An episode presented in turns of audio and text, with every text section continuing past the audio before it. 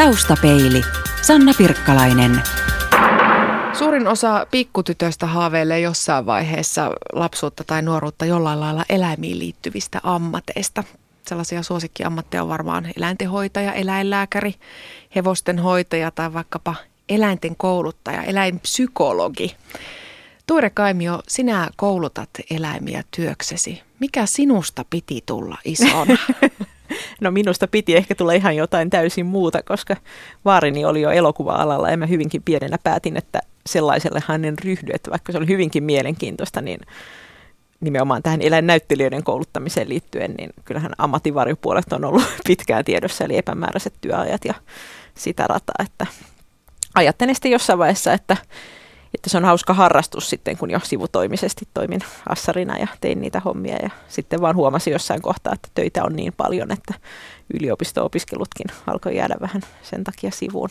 Eli se hetki, kun mä tajusin, että mä oikeasti teen tätä työkseni, ei ollut pelkästään niin kuin ehkä aurinkoinen, vaan mä oikeasti myös mietin, että miten tässä näin kävi. Muistatko sä, mikä sun ensikosketus eläimiin oli? Ihan mahdoton muistaa ensikosketus. Siis ensimmäinen asia, minkä mä eläimistä muistan, on semmoinen, missä mä selvästikin makaan vaunuissa ja näkyy lehvästöä. Ja sitten siellä ylhäällä kävelee oksaa pitkin kissa, joka hyppää mun vaunuihin. Ja mun mielestä se on tavattoman mielenkiintoinen. Sitten se siinä kehrää ja kynsii, niin kuin ne vähän tekee samaan aikaan. Ja sitten mun vanhemmat hätännyksissään nostaa sen kissan pois. Ja mä muistan, että mua harmittaa se, että se otetaan siitä. Ja mä oon myöhemmin kysynyt, että, että mihin toi mihin ajankauteen toi voi liittyä, niin mä oon kuulemma ollut siis yhdeksänkuinen. Se on ollut, mä ollut jossain Vitreskissä retkellä ja se kissa on ollut siellä. Että ilmeisesti tuommoisia pieniä pätkiä voi jäädä. Ilmeisesti se kissa teki sit niin lähtemättömän vaikutuksen, että eläimet jäi elämään hyvin mm. tiiviisti. Niin, en tiedä, että oliko se kissa vai oliko se jo valmiiksi se se, että ne joka tapauksessa tekee jokainen aito kohtaamishetki niiden kanssa, niin se tekee aina mun mielestä vaikutuksen. Niin kuin kyllä aidot kohtaamishetket ihmis, ihmistenkin kanssa. Olet Pohjoismaiden tunnetuin eläinnäyttelijöiden kouluttaja, hyvin pitkän uran tehnyt. Minkälainen koulutustausta sulla on?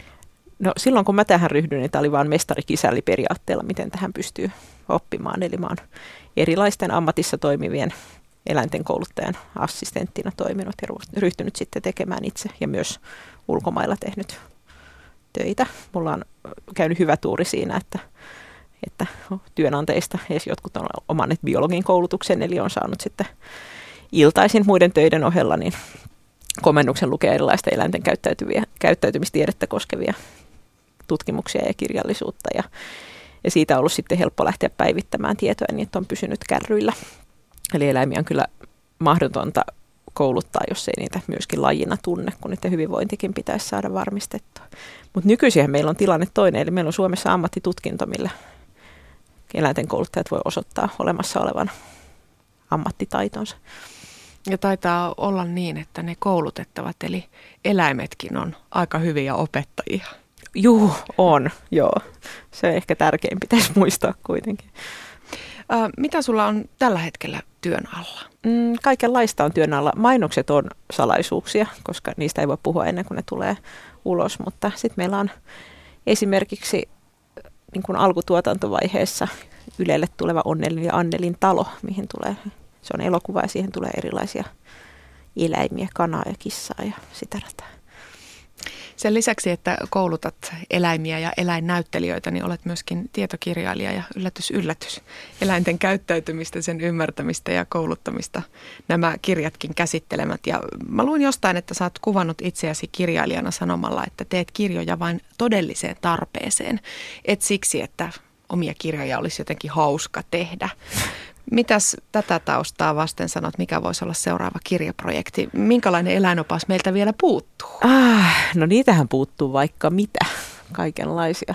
Siis moniltakin lajilta puuttuu. Esimerkiksi nautojen kohdalta puuttuu. Että meillähän on siis hyvinkin ohut ensimmäinen läpyskä nautojen käyttäytymistä ylipäätään on, on olemassa, mutta semmoiset niin varsinaiset hakuteokset aiheesta puuttuu. Ja kuitenkin sitten taas, jos tuotantoeläimistä puhutaan, niin esimerkiksi tämä, että aletaan siirtymään tavallisista navetoista pihattonavetoihin, niin siellä tarvittaisiin entistä enemmän tietoa niiden eläinten käyttäytymistä ja koulutuksestakin, koska koska jo se, että odotetaan, että lehmä itsekseen oppisi menemään johonkin lypsyrobottiin, niin osa oppii ja osa ei. Kyllähän saa palkinnon, jos se menee sinne sisälle, mutta se tehtävä on monelle liian vaikea. Ja sitten siellä tapahtuu niin, että se koko jono jumittaa ja, ja tota, voi olla, että lehmä joudutaan sitten parin kuukauden päästä laittamaan teuraaksi, kun se ei koskaan oppinut ja siitä oli vaan haittaa siellä. Et siinä kohtaa tietysti tuommoinen normaali operantti opetus, että se saataisiin vähitellen muokattua menemään sinne, niin siinä ei kauan menisi ja ratkaisisi ison ongelman.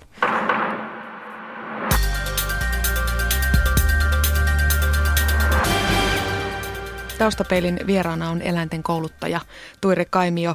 Olet urasi aikana kouluttanut paitsi kesyjä eläimiä, kuten hevosia ja koiria, kissoja, myös villieläimiä, ilveksiä, kyyhkysiä, norsuja, mitä kaikkea. Voiko minkä tahansa eläimen saada oppimaan ihan mitä tahansa? minkä tahansa elämä voi saada oppimaan, mutta ei varmastikaan mitä tahansa. Eli kyllähän se, mitä niillä siellä synnynnäisessä perimässä on, eli mitä luontaista käyttäytymistä niin ylipäätään on olemassa, niin kyllä se asettaa rajat sille, että mitä sille voidaan opettaa. Eli suomeksi sanottuna koira on vaikea opettaa lentämään, kun ei se lennä. Kuinka hyvin tämä koulutettava eläin on sitten tunnettava, esimerkiksi sen lajityypillinen käyttäytyminen, koska eihän varmaan kaikille eläimille samanlaiset metodit käy vai käykö? No oppimisen kannalta, siis oppimispsykologian kannalta itse asiassa kyllä, mutta sehän vaihtelee hurjasti, että mistä eläimet pitää ja mistä ne ei pidä.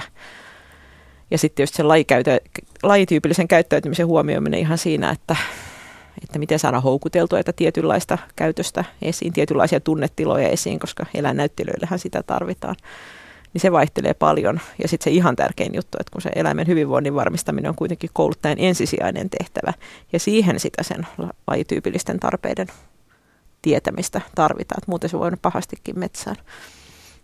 No oletetaan, että saat nyt käsisi ihan uuden eläimen, sellaisen lajin, joka on aikaisemmin sulle melko vieras ja tarkoituksena olisi vaikkapa se nyt saada tulemaan se ihmistä kohti pyydettäessä, niin mistä sä lähdet liikkeelle?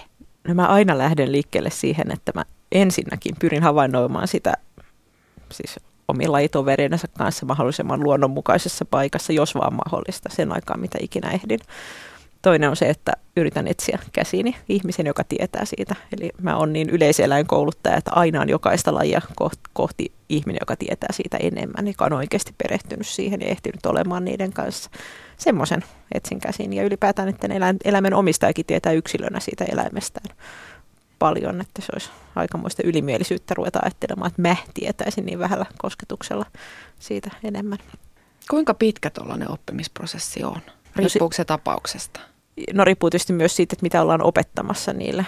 Se, että kuinka paljon niitä joudutaan siedättämään, eli että, että ne tuntisi olonsa rennoksi kuvauspaikalla, niin sehän vaihtelee tietysti lajeittain ja myös sen eläimen kokemukset vaikuttaa siihen paljon. Mutta sitten taas toi, että kauan jonkun asian opettamiseen menee, niin tietysti se liittyy, liittyy siitä, että puhutaanko myös tämä monimutkaisesta käyttäytymisketjusta, mikä sen pitää esimerkiksi teatterin lavalla osata tehdä näytöksestä toiseen vuoden ajan aina samalla tavalla ilman, että sitä ulkopuolelta annetaan mitään vihjeitä, niin siihen menee tietysti jonkun verran aikaa. Vai puhutaanko me todella siitä, että meillä on joku pikkulintu tai sammakko, jonka pitää oppia vaan tulemaan tyylin luokse, eli ihmistä kohti. Sitä ei, ei opeta kesylle eläimelle kauaa, että se on ihan mitä mä uskaltaisin sanoa, viiden minuutin tai kymmenen minuutin juttu, kunnes se saadaan kuvattua. Että silloinhan se ei tietysti osaisi tehdä sitä joka puolella ja luotettavasti, mutta ei sen tarvitsekaan, kun se osaa sen siinä yhdessä tilanteessa, niin se riittää. Siis voiko sammakonkin opettaa tulemaan luokkaan? Voi tietysti. Mihin opettaminen perustuu? Keppiin vai porkkanaan? No kyllä siihen porkkanaan perustuu, eli oikean käytöksen vahvistamiseen.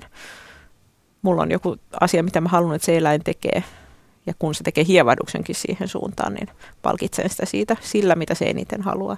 Eli mun tapauksessa ei suinkaan aina ole esimerkiksi ruokaa tai leikkimistä, koska esimerkiksi käärmeitä on vähän hidasta kouluttaa ruoalla, kun ne syö kerran kuukaudessa. millä, tavalla, millä tavalla käärme palkitaan? No käärmeetkin esimerkiksi tykkää siitä, että lämpötila menee täysin kohdalle. Että jos on asteen verran piedessä, niin ne itse asiassa, jos ne hievahtaa johonkin esimerkiksi oikealle, jos mä haluan, että ne menee oikealle päin ja lämpötila korjaantuu täysin just siksi, mitä ne haluaa, niin ne oppii vähitellen kääntymään oikealle. Käytätkö sä minkäänlaisessa tilanteessa rangaistusta? Öö, oppimismielessä kyllä. Eli oppimismielessä rangaistus on minkä tahansa asian esimerkiksi pois ottaminen, mistä se eläin, eläin pitää. Eli esimerkiksi jos sillä joku tietty asia on palkinto, niin se, että se ei voi enää sitä saada, että se viedään pois, niin se on rangaistus. Ja semmoista rangaistusta kyllä tulee käytettyä. Niin, kun rankaisemisesta puhutaan, niin aika usein ihmiset ymmärtää sen vähän eri tavalla, kun se, että otetaan jotain pois. Se ymmärretään ehkä nykäsynä tai komentosanana tai pahimmassa tapauksessa jopa fyysisenä kurittamisena. Öö, joo, ja se mikä siinä on tietysti vähän hankalaa on se, että että itse asiassa ne eläimet, jos miettii, että mikä siihen eniten vaikuttaa sen käyttäytymiseen, niin itse asiassa kyllä sen asian pois ottaminen, mitä se eniten tavoittelee, on sille pahin rangaistus. Että ne semmoiset nykimiset ei välttämättä liity siihen tilanteeseen ollenkaan. Et jos meillä on esimerkiksi koira, joka haluaa kohti toisia koiria, niin paras palkintohan on se, että se pääsee kohti toisia koiria. Ja sen pahin rangaistus on se, että se joutuu poispäin toisista koirista tai niitä toisia viedään poispäin. Eli siinä kohtaa, jos palkintona ruvetaan käyttämään jotain muuta, kuten vaikka ruokaa tai taputuksia, tai rangaistuksena jotain muuta, vaikka niitä nykimisiä, niin ne ei välttämättä vaikuta, kun ne ei, ne ei liity siihen, mitä se oikeasti halusi. Eläinten kouluttaminen rankaisemalla eli kovalla kädellä on kuitenkin aika yleistä. Minkä takia? en mä vaan tiedä. Musta tuntuu, että siinä on vanhat koulutustraditiot, että niin on totuttu tekemään. Ja sitten siinä on tietysti se, että kyllähän ne niin kuin hetkellisesti toimii. Eli se hetkellisesti lopettaa sen käyttäytymisensä, joten se näyttää, että no nythän tämä tehos. Mutta tietysti kyllähän siinä jotkut hälytyskellot pitäisi soida, että jos huomaa, että tätä samaa hetkellistä juttua tekee uudestaan ja uudestaan niin kuin päivästä toiseen, niin silloinhan eläin ei ole oppinut. Eli meillä on saatu opetettua sille luotettavasti, että mitä sen kuuluisi tehdä. Eli silloin viimeistään pitäisi tajuta, että nyt, nyt mä en ole osannut opettaa. Eli joku muu keino peliin. Toki mielellään lähtisin jo alun perinkin niillä muilla keinoilla. Tuire Kaimio, mikä on ollut haasteellisin laji kouluttaa? no mun kannata, lai, ö, ammatin kannalta haasteellisin kouluttaa on vuohet. Ja se johtuu vaan siitä, että ne kuvauspaikalla aina syö kaiken. Eli vaikka niitä millä muulla kouluttaisi, niin niitä sittenkin kiinnostaa kaikenlaisten asioiden näperteleminen ja syöminen.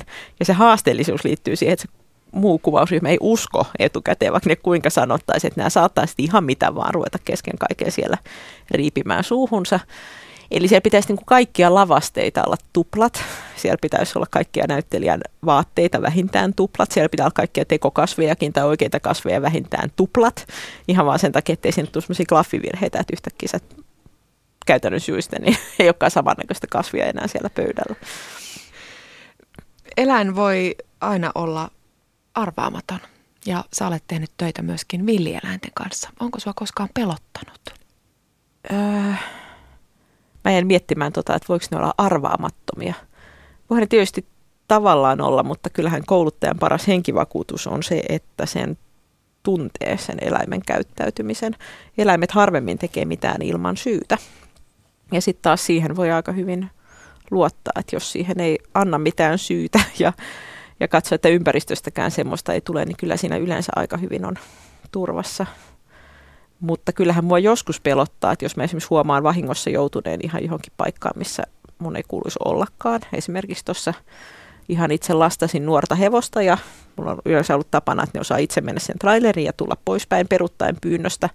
Ja niin mä pyysinkin sitä tekemään parin kertaan ja tota, sitten tajusin pyytäneeni sitä peruuttamaan niin, että mä itse asiassa olin itse sen hevosen takaosan ja aidan välissä. Ehdin vaan tajuta, että niinku, tyhmä mikä tyhmä, että miksi mä näin tein. Siinä ei tapahtunut yhtään mitään. Mähän pyysin tietysti hevosta menemään eteenpäin, se meni sinne traileriinsa. Mutta kyllä mä sen hetkellä tajusin, että niinku, nyt mä oon ihan jossain, missä mun ei kuuluisi olla. Että siinä semmoinen joku pelko häivähtää kuitenkin mielessä. Ja mun mielestä semmoinen on taas sitten tervettä pelkoa, että se pitää ihmisen hengissä. Ja kyllähän mullakin se raja menee jossain, että mä huomaan, että esimerkiksi yli kolmevuotiaiden karhujen kanssa, niin siinä kohtaa alkaa tulla semmoinen ihan niin kuin synnynnäinen pelko, että en, en pienempien kanssa teen ja niiden kanssa mieluummin niin, että siinä on joku aita välissä. Niitä voi tuolle etänäkin opettaa toimimaan haluamallaan tavalla kyllä ihan hyvin. Onko se koskaan saanut mitään fyysisiä vammoja sun työn, työn takia? Voi kuule. Teenkö listan tässä yhteydessä? Aika no en voi sanoa usein eläinmääriin nähden harvoin, mutta tietysti kun isojen eläinten kanssa toimii ja nekin on vaan eläimiä, eli ne voi tehdä virheitä siinä, missä ihminenkin. Tottahan toki siellä välillä tapahtuu näitä, että lyödään viisat päämme yhteen. Että on esimerkiksi joku sonni kuvissa ja se sinänsä käyttäytyy ihan hyvin. Ja sitten mä vaan satun kääntymään oikealle samaan aikaan, kun sonni saa päähänsä katsoa vasemmalle, eli me vaan niin kuin törmätään, ja silloin se voi olla kyllä mun kylkiluu, joka siinä antaa periksi, vaikka ei kukaan niin kuin tahalteen tehnyt yhtään mitään.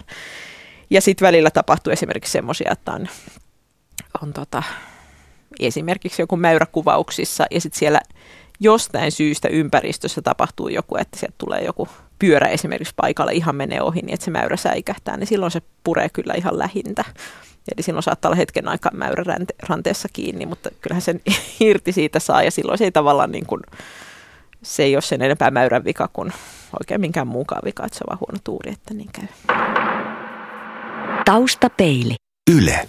Radio Suomi. Taustapeilissä vieraana eläinten kouluttaja Tuire Kaimio. Luottamus on sana, joka tässäkin on toistuvasti noussut esiin, kun puhutaan eläinten kanssa toimimisesta. Millä tavalla sinä saat eläimen luottamaan siihen, että et halua sille mitään pahaa? No tietysti ensinnäkin, että mä en halua sille mitään pahaa. Eli mun hommista ei koskaan aiheudu mitään epämukavaa ja mun pyyntöjen noudattaminen, sit kun se osaa jotain pyyntöjä, niin on aina semmoisia, jotka, jos on vähän hankalampikin tilanne, niin se itse asiassa pelastaa sen, eli se, se pääsee niistä hankalista tilanteista, niitä kannattaa noudattaa. Eli opetan esimerkiksi villieläimille, että niiden kannattaa pysähtyä, niin ne pääsee kaikista asioista eroon, niin silloin meillä ei ole enää pakeneva eläin siellä kyseessä.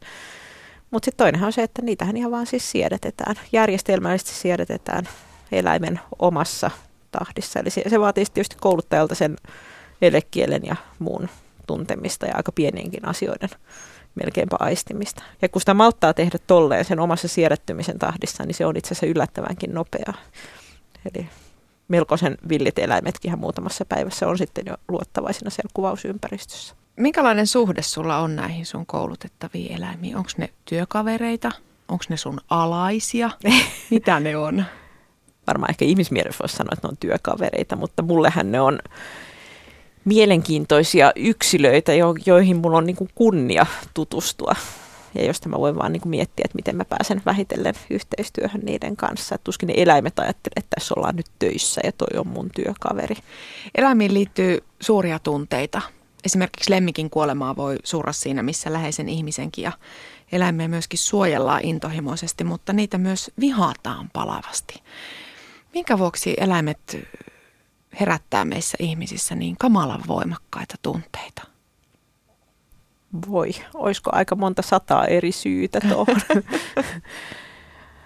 uh, jos puhutaan ihan tämmöistä niin petovihasta, mitä nykyisin näkyy, tai peto, petojen pelosta, niin mulla on kyllä semmoinen olo, että siinä osa on ihan, ihan synnynnäistä. Eli meillä on kuitenkin samat lajit on ollut kilpailijoita silloin, kun ihmiset on ollut tämmöisiä metsästä- ja keräilijä-tyyppisiä itse asiassa maanviljelysvaiheessakin aika niin kuin vakaviakin kilpailijoita. Eli ihmisillä on todella ollut niin kuin huoli omasta henkiin jäämisestään silloin. Ja jos lähistöllä on ollut, alkanut paljon hiippailla susia ja en ole vieneet jonkun lampaan, niin ihan oikeasti silloin niin kuin meinannut yhteisön henkiin jäämisen sen kanssa olla heikkoa.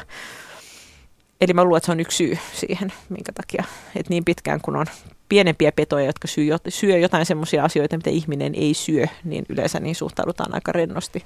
Ja heti kun ne alkaa syödä samoja asioita, mitä ihminen syö, vaikka ne vaan niin kuin esimerkiksi veisi kaloja tai jotain semmoisia riistalintoja, mitä ihminenkin söisi, niin sitten se on heti kilpailija. Et siitähän siinä kuitenkin on kyse. Eli se on jollakin tavalla biologiassa. On se biologiassa. Se ja, kyllä, ja kyllähän tietysti ihmisten poikasiakin, niin on monin paikoin petoeläimet vieneet. Yleensä aika paljon isommat petoeläimet. Kyllähän meillä iso osa maailman ihmistä elää vieläkin alueilla, missä on esimerkiksi isoja kissapetoja. Ja silloin tietysti ymmärtää, että ihan, ihan toki siinä on tarve niitä suojella. Mutta vaikka noihin on sinänsä syy, niin kyllähän sitä voisi silti yrittää miettiä, että, että tiedostetaan syy, mutta voisiko siihen olla jotain muita keinoja kuin, kuin se, että ryhdytään niitä sitten oikeasti vähentämään niitä, niitä ei enää ole. Mutta tietysti niiden keinojen pitäisi sitten olla semmoisia, että ne oikeasti auttaisi. Eli semmoisten kehittäminen olisi ihan ensisijaista. Eläimet ovat sinun ammattisi, ovat olleet jo pitkään. Onko sun suhtautuminen eläimiin muuttunut vuosien ja tämän ammatin myötä? Ai kun täällä onkin helppoja kysymyksiä. uh, varmaan ehkä sitä tulee koko ajan nöyremmäksi. Että se semmoinen ajatus, että mä tiedän teistä kaiken, niin se on niin ajat sitten jäänyt pois. Että sitä yhä enemmän huomaa, että ne on ne on sittenkin yksilöitä, että vaikka olisi nähnyt tuhat samanlaista, niin sieltä tulee se tuhannes ensimmäinen, joka toimii ihan toisella tavalla. Ja niillä on niin erilaisia kokemuksiakin aiheesta, että ei voi aina tietää. Ja kyllä siinä mielessä nöyränä pysyy, että ihan niin kuin, jos ei nyt päivittäin, niin ainakin viikoittain, niin eri eläinten kanssa näkee sellaisia tilanteita, että toteaa, että tämä on semmoinen tilanne tai semmoinen käytös, mitä mä en nähnyt vielä koskaan. Että tämä on ihan uutta mulle.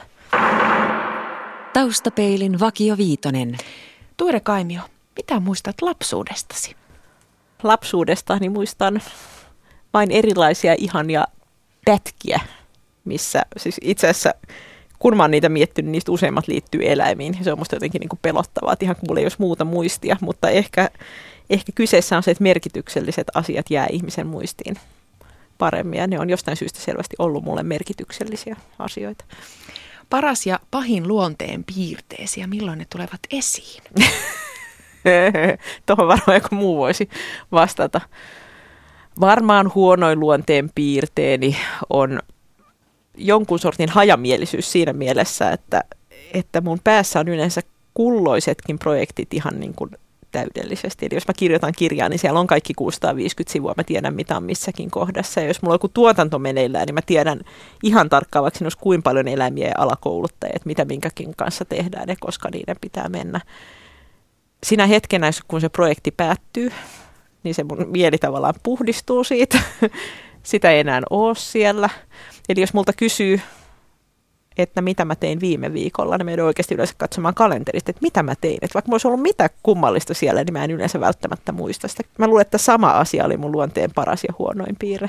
Eli se, mikä tuossa on hyvä puoli, on se, että eläinten kanssa on ihan oikeasti etuusi, että pystyy keskittymään ihan vaan siihen, että tavallaan olemaan niiden kanssa ja samassa hetkessä muistamatta mitään muuta, koska niiden eläimetkin toimii. Mutta kyllähän voi arvata, että kuinka paljon arkielämässä tuommoisesta on myös haittaa.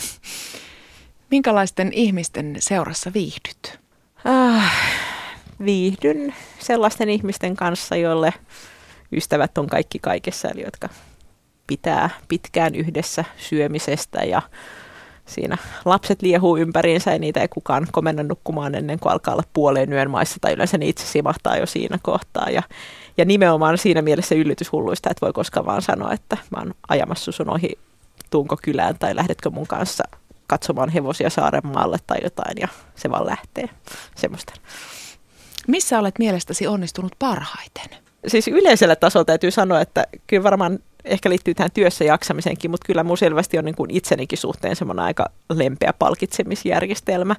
Eli jos joku asia menee huonosti, niin, niin mietin, miksi se menee ja totean, että oli virhe ja totean vaan, että virheitä tekee koko ajan, mutta niitä ei vaan pidä toistaa. Sitten jos saman virheen tekee usein, niin sitten tietysti alkaa olla vähän tyhmä olo, mutta se vaan jotenkin hyväksyy, että se on semmoista. Eli, eli niin pitkään kuin vilpittömästi yrittää, niin kaikki on hyvin. Eli siinä mielessä tuolla tasolla mä mun mielestä tavallaan kelpaan itselleni ihan useimpina hetkinä ihan hyvin.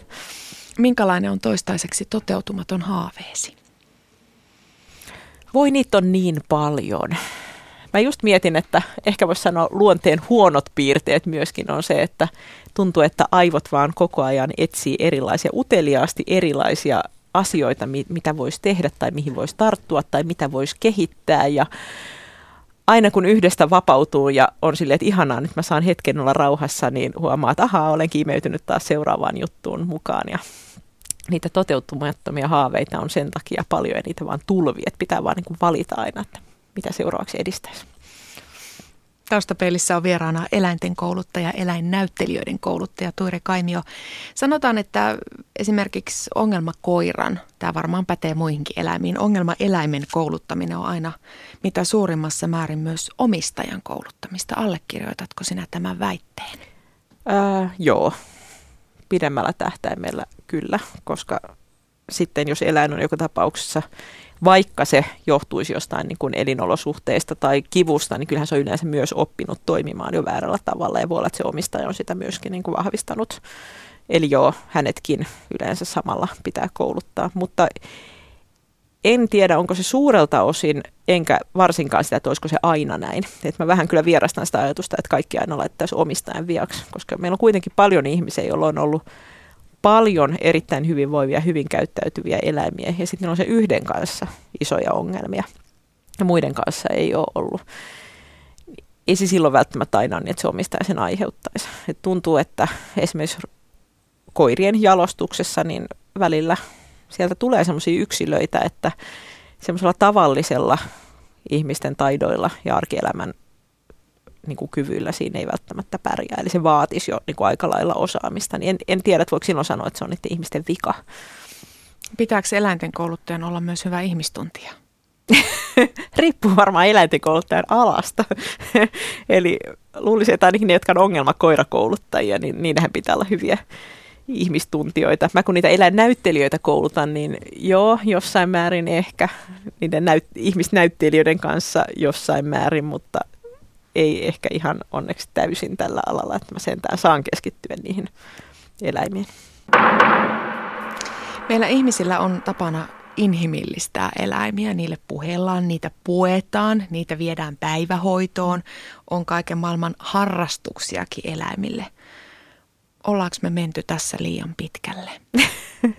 Eikö ihmisillä taipumus mennä kaikessa mahdollisessa aina välillä liian pitkälle ja osa taas, taas ei ole riittävän pitkällä, että kyllähän kaikenlaisia ylilyöntejä aina löytyy, mutta sinällään sitten taas se, siis kyllähän inhimillistäminen tarkoittaa sitä, että yrittää asettua toisen asemaan. Niin ei se niin kuin itsessään ole huono lähtökohta se, että ihminen omassa kehossaan tuntee esimerkiksi sen, että eläimellä on kurja olla ja haluaa sille hyvää. Lähtökohtanahan se on hyvä. Kärsiikö koira kurahousuissa ja kissa prinsessa-asussa? Pitäisi aina katsoa sitä koiraa ja sitä kissaa. Eli mulle itse asiassa ei ole niin kauheasti väliä se, että miltä joku asia kuulostaa ja mä vaan aina katson, että mitä siinä oikeasti tapahtuu, minkälainen käytös oikeasti vahvistuu, näyttääkö se eläin rennolta. Tietysti jos se näytä yhtään kärsivän, niin samapa tuo sinällään. Ja voihan se olla, että joku koira voisi kärsiä ilman sitä kuraasua, että jos sillä menee esimerkiksi sen turkki aina takkuun, niin tietysti voisi sitä miettiä, että voisiko sitä esimerkiksi ajalla sitä turkki vähän lyhyemmäksi, se on sitten toinen juttu, mutta lähtökohtaisesti aina katson, että miltä se oikeasti näyttää. Minkälainen lemmikin omistaja sinä Tuire Kaimio olet? Lässytätkö eläimillesi? en, sitä mä en tee, mutta se ehkä kyllä liittyy siihen, että ylipäätäänkin kun mä eläinten kanssa teen töitä, niin mä oon mieluiten ihan hiljaa. Kun ei nekään puhu, niin mun se lähinnä häiritsee kaikkia osapuolia. Mä en välttämättä edes muista aina esimerkiksi uusien eläinten nimiä, koska ei ne nimillä on niille itselleen kauheasti väliä, niin ei niillä ole mullekaan. Lemmikin omistajana poden tietysti aina huonoa omatuntoa siitä, että enemmän pitäisi ehtiä ja tehdä. Tietysti mä oon yrittänyt tehdä semmoisia käytäntöjä, että semmoiset lajityypilliset tarpeet saataisiin olla vähällä vaivalla joka tapauksessa hoidettua. Mutta muuten voisi tietysti sanoa, että kyllä suutarin lapsilla ei aina ihan ole kenkiä siinä mielessä, että, että kyllä kun eläimelle jotain koulutetaan, niin kyllä siinä aina valitaan myös lajityypillistä käyttäytymistä pois.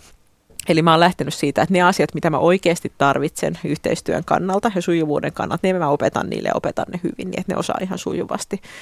Mutta mä en välttämättä sen lisäksi ihan vaan huvikseni opetan niiden miljoonaa muuta asiaa niin, että ne olisi joka kohdassa aina jotenkin mun tiedossa, miten ne käyttäytyy, tai että mä muokkaisin niiden käyttäytymistä joka kohdassa. Mä en haluaisi tehdä semmoista, että kyllä mä haluan, että ne säilyttää niin paljon siitä luontaisesta elehdinnästä kuin mahdollista kuitenkin. Taustapeili. Yle. Radio Suomi.